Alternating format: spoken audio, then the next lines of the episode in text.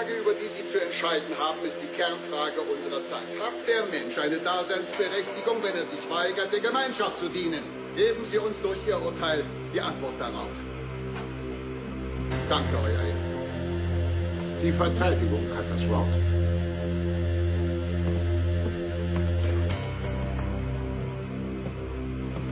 Euer Ehren, ich werde keine Zeugen aufrufen. Dies ist gleichzeitig meine Aussage und mein Schlussplädoyer. Leisten Sie den Eid. Schwören Sie die Wahrheit zu sagen und nichts als die Wahrheit, wahr Ihnen Gott helfe? Ich schwöre.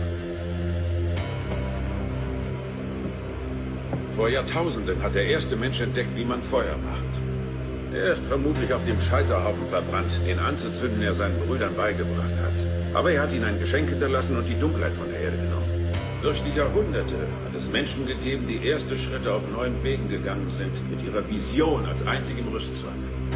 Die größten Schöpfer, die Denker, die Künstler, die Wissenschaftler, die Erfinder, standen ihren Zeitgenossen allein gegenüber. Jeder neue Gedanke wurde bekämpft, jede neue Erfindung wurde verunglimpft.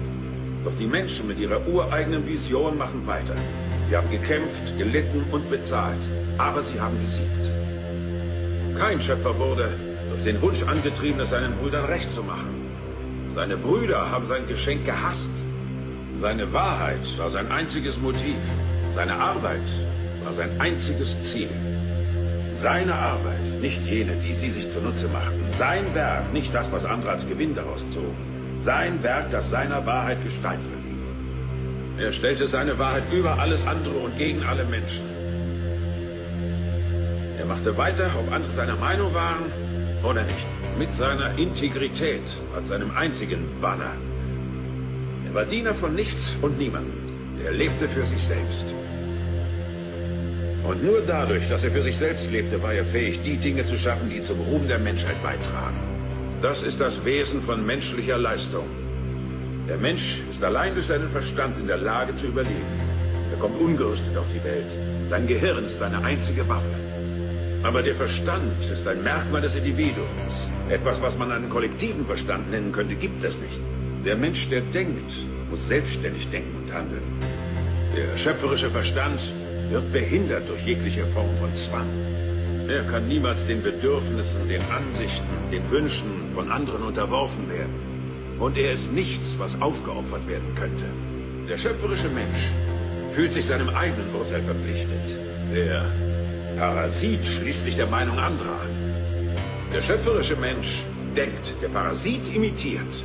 Der schöpferische Mensch produziert, der Parasit plündert. Dem schöpferischen Menschen geht es um den Sieg über die Natur. Dem Parasiten geht es um den Sieg über den Menschen. Der schöpferische Mensch benötigt Unabhängigkeit. Er ist weder Diener noch Herrscher. Sein Umgang mit anderen Menschen ist gekennzeichnet durch Freiwilligkeit. Der Parasit strebt nach Macht.